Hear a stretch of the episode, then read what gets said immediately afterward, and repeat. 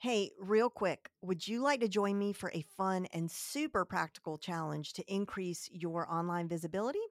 The Visibility Kickstarter Challenge is hosted by my friend Alina Vincent, who, if you don't know, she is the queen of online challenges.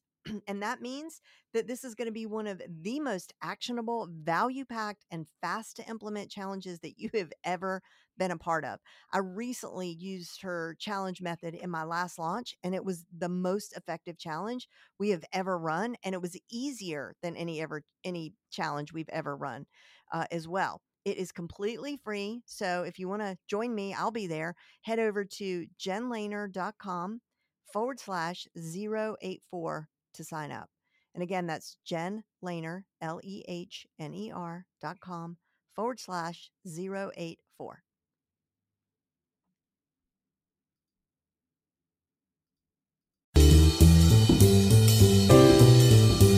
Hey guys, it's Gary Vay, Vaynerchuk, and you're listening to the Front Row Entrepreneur Podcast with our girl, Jen. Not long ago, I attended the Kajabi Impact Summit in Irvine, California, and Brendan Burchard said that if you don't have recurring monthly revenue, you don't have a business. He said that if you can't go on vacation for three weeks and still have revenue coming in, you don't have a real business. And if you think about it, he's kind of right. It doesn't mean you have to have a membership site, but a membership site is one thing that is very easy to create and makes a lot of sense for those of us in the online space. And if you look around, everybody seems to be going towards a subscription model, right? Dollar Shave Club and Instacart and Amazon Prime and Netflix. But as obvious as this model is, it took me about a year to finally make it happen. My dear friend, Catherine Dove, kept urging me to do it. She kept telling me that I was ready. I already had a fairly large online community in my Facebook group, The Front Row, where I was already cranking out content pretty regularly. But I just wasn't sure where to start, what to include, what to charge, how to separate free from paid. But now that I've had a membership site for two years, and I cannot believe it's already been that long, I have learned a lot. And today I'm going to share that information with you so it doesn't take you an entire year to get your membership site going. And I'm also going to offer you the complete transcripts of this episode because it's going to be loaded and a checklist of everything that we talk about. Just text the words front row membership to 44222. And That's all one word front row membership to 44222. Or go to jenlehner.com forward slash membership. So let's jump in. First, in case you don't know what I'm talking about when I refer to a membership site, I'm talking about any sort of online program that you create that you sell to subscribers. They pay you a monthly or an annual fee, and in return, you provide them with content and community. Sometimes just content, sometimes just community, but I think if you really want to be smart about this, you're providing experiences on top of content and community. And we'll talk more about that later. The first thing I learned is that you don't have to have a ton of content to start. In fact, I would say that most people are sort of overwhelmed by all the information that's out there. You can literally start with just a few trainings. For example, these trainings can happen live using a platform like Zoom or Google Hangouts. And you can be the person who does the training, or you can bring in a guest expert or many guest experts. You can just offer monthly or weekly coaching calls, and that's your membership site. I think that's what Rachel Hollis does. Then the replays can go into a special vault too, that of course will accumulate and create quite a rich library of content. I'm not sure who said it, but people come for the content and they stay for the community. And man, have I learned this to be true. I think you can offer a membership site that doesn't include a forum or a Facebook group, but honestly, I personally haven't seen many that thrive without one. That's because the community is where the magic happens. And I have some very good tips for you on how to create a community. The first one ties in with your pricing, actually. When I first launched my membership site, the Front Row VIP, I started with a low price of $27 a month. And I knew this was a no brainer price because I was offering so much, which actually wasn't the smartest idea in the world, which I'm going to address that a little later. So I included two brand new courses. One was about Facebook ads. The other was about messenger bots. I was offering two monthly coaching calls plus uh, other live meetups and mixers. And by live, I mean on Zoom. And there were two Facebook groups, one for the general community and another one that I called the micro economy, which was just for their promos and for members to practice their pitches. In addition to this, I offered lots of other tutorials and some special events. So I knew that a charter member price of $27 was a no brainer offer and that, that I would eventually increase the price. Like that was the, that was the long term goal. That ended up being the smartest move that I could make. And here's why. Two years later, I still have the majority of my original members. And I think that has to do with a couple of things. One is founders, charter members have a special bond to each other that I was very deliberate about facilitating actually right from the get go. Right after I closed the doors on that first enrollment, I scheduled a Friday mixer. Members showed up on Zoom and of course we could all see each other's faces the way that you can on Zoom. And I went around the room and asked each person to share two truths and a lie. In the chat, members would guess the thing that they thought was the lie. So there was all this conversation going on in the chat and it really ended up allowing us to get to know each other pretty quickly. We were laughing and we all were sharing. It was really great. In the Facebook group, I facilitated this by going live regularly, answering questions, shouting out the wins of our different members. And because I did a, a very thorough job at intake and onboarding and learning about each of the members, I'm also able to be a connector. So I could say, Hey, Francis, I think you need to meet Mary because you both are show dog people. I don't know, but you get the idea the group was so on fire actually.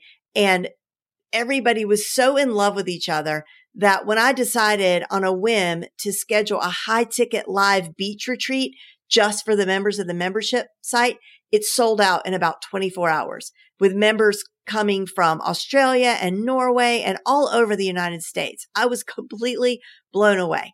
And the other reason to start with a no brainer price is that it allows you to create a real sense of urgency when you launch.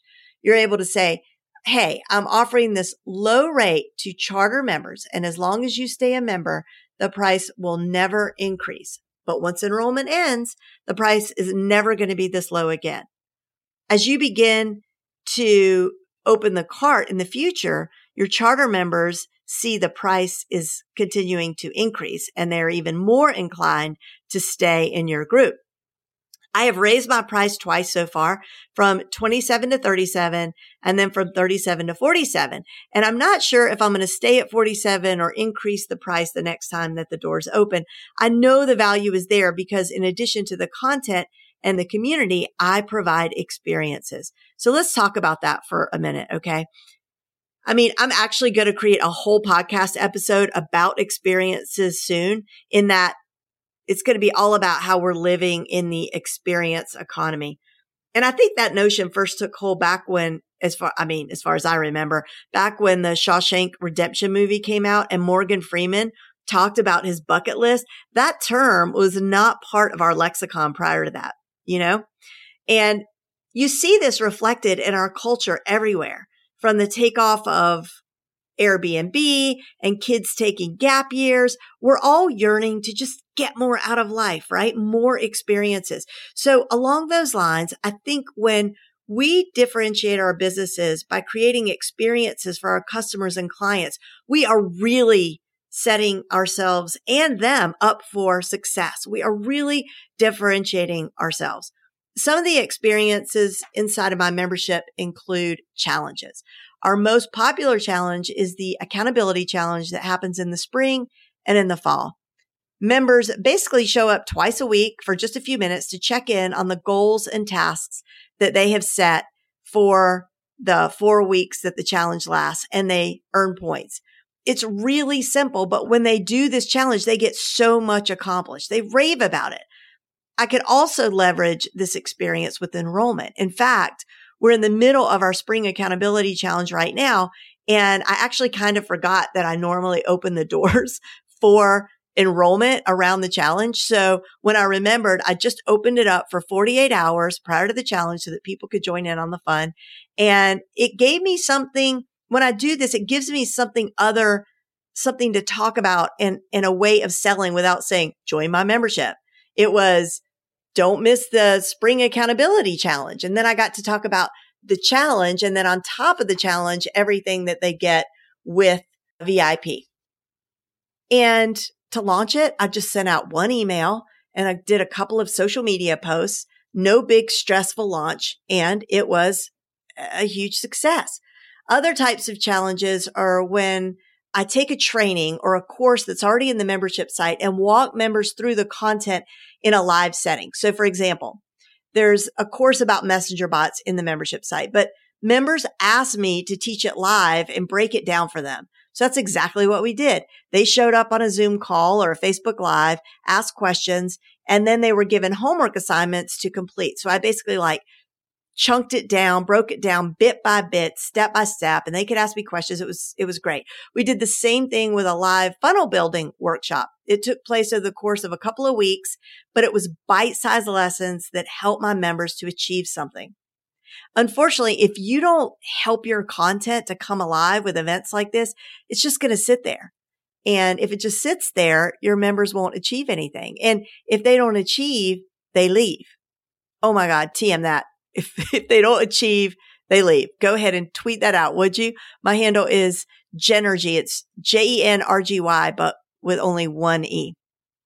So we also do co-working sessions. This really takes no time at all for me because I already carve out usually 9 a.m. to 12 p.m. is undisturbed creation time in my business every day. So it's really no big deal for me to host the co-working session on Zoom, invite members to come in and join me. It's just really a fun way to come together and work, sort of like study hall in college or in high school. So we're not really interacting with each other. We're just sort of next to each other. And somehow this really helps with productivity and just that feeling of not being so alone and isolated. Another experience that I've incorporated into the membership is what we call Planning Palooza. And this happens at the end of most months. We come together again via Zoom and I walk everybody through my entire signature content creation system with a really great workbook. And people are actually creating their content for the entire month and sometimes two months ahead. They really love this. Again, people don't want just information. They could get courses on YouTube and Skillshare and Udemy for pretty cheap or free all day long. Another thing that I've learned is that if you have a free group or community, you should leverage that to grow your paid group. Here's how I do it. Well, actually, first, let me tell you what I don't do. I don't promote my membership constantly in my free group. That would just be annoying. But I do assume that everyone in my paid group is in my free group. So if I have just uploaded the replay of our live Q&A session into the membership site, I'll post a summary with timestamps of the questions that were asked in the Q&A. I'll post that in the free group. And when members of the free group click on that link, they'll be asked to log in in the membership site, but obviously they cannot do that if they are not enrolled. So from time to time, I will do this with our other events as well. I often get asked, how do you decide what to put in the free group versus what you put in the paid group? For me, I might teach something live in both group groups. So in other words, I'll go live on Facebook and be live at the same time in both groups. And I might be doing a tutorial of some sort. If it's a very in-depth training, the replay will only live in the paid group. But ultimately, I think the answer is about access. The more direct access someone has to you to be able to ask you questions and get help, the more likely it is to be something that you only offer in the paid group. Also, it's not just about what content you offer, but how you offer it. So for example, I send out a collection of everything that happened in the group, any new trainings, any shout outs or congrats or welcoming of new members in a weekly email. This makes it really easy and convenient for your members to access your content. And sometimes this is the most valuable thing of all. People hate to dig. People want convenience. I know I do. Earlier, I mentioned to you that I learned that offering too much in your membership site can be as bad or even worse than not offering enough. You see, when you're first creating your membership site, you're thinking, Oh my goodness, I have to provide a ton of stuff or people won't join or they'll join and then they're going to leave me right away. The best way to think about your membership site, in my opinion, is just like your entry level offer, especially if it's a 27 or a 37 or a $47 a month offering.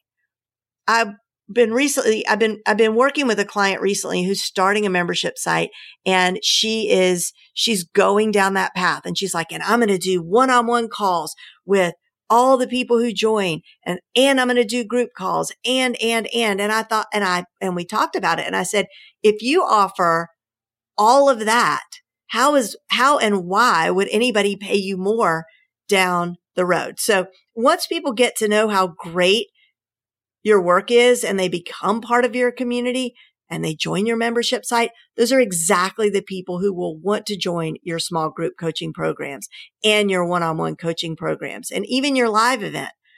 But if you offer all of that again for $27, why in the world would they pay you more? You're already giving them everything you have. So what I'm saying is leave room for growth. You truly do not need a lot to start your membership site. One or two live calls a month, the promise of great trainings in the future, a strong community, a couple of unique experiences, and you're ready to roll. Another important thing I've learned is that you must have a very, very strong onboarding process if you want to keep these members. That means that no one can ever get lost or worry about where to go next when they join. You want it to be as obstacle free as possible. And this is something that we're constantly working on and developing in my own membership site. You have to assume that, and I do this with all of my content creation really, you have to assume that everybody is in kindergarten. You need to be so super clear because just because it seems obvious to you does not mean that it's obvious to them.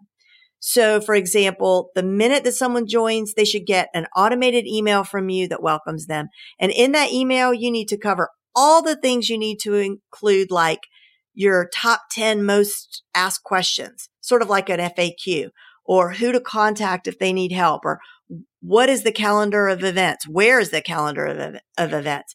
Every single thing you could think of should go in this email. I always tell the story that when I first opened up my membership site, there was a woman who joined who literally was in my membership site for a year before she actually knew that there was a membership site. So she thought the Facebook group was all I, all we had going on. And so she was so delighted to see, you know, this treasure trove of content that, that was available to her. I also have automated emails to send out for the whole first month of their membership because I want to make sure that they're taking advantage of everything that their membership has to offer. Remember, if they don't achieve, they leave. One of the biggest things that really slowed me down when I was trying to decide how to move forward with my membership site was actually what platform to use.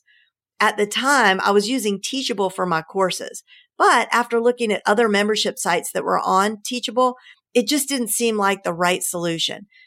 Finally, and again, from the urging of my dear friend, Catherine Dove, I decided to use Kajabi. And I honestly don't think my site would be as successful as it has been. And by successful, I mean that I was able to generate $100,000 in revenue in just the first year. And I would not, I don't think I would have been able to do that if I hadn't used this platform. And that's because Kajabi is actually a complete all in one business system. So that means they, they do everything. So you can, you can get rid of your email service provider, your landing page provider, your Samcart, your webinar provider, like everything. You can get rid of it all and you can create courses and funnels and your membership site and a website and landing pages, literally everything and they have the best customer service, 24 hour support. If you want to take a look at Kajabi, I put a link in the show notes at jenlehner.com slash membership. It's actually a link to a free course slash challenge about how to create an online course in 28 days. But It'll help you with setting up a membership site too. And it includes a link to a free 28 day trial of Kajabi. And if you end up signing up through that affiliate link, I'm also going to be available to help you as you move forward. Having said that, you should know that there are successful membership models that operate with literally just a Dropbox folder, Zoom calls, and email. And that's it. So just give careful consideration to what you want and what you think is going to serve your clients before you pick your platform. So in closing, let's just review the main lessons that we've learned today. First of all, you don't need a lot of content to start your membership site. In fact, make sure you don't offer too much so you have room for growth. Having a community is very, very important. Start with a no brainer offer and then raise the price, never returning to that original low price again. Create experiences. You don't have to start off with as many experiences as I offer, but get creative and think of some things that will really surprise and delight your members. Have a very, very strong onboarding process. And finally, choose your platform carefully. I hope you have found this episode helpful, and I'd love to hear from you. Feel free to send me your questions and comments to jennifer at jenlehner.com or tweet me at Jenergy, J N R G Y. And don't forget to grab the transcripts and the checklist by texting front row membership to 44222. That's all one word front row membership to 44222. And if you liked listening to this podcast, I would so appreciate your reviews over on iTunes or wherever you get the front row podcast for entrepreneurs. See you next time.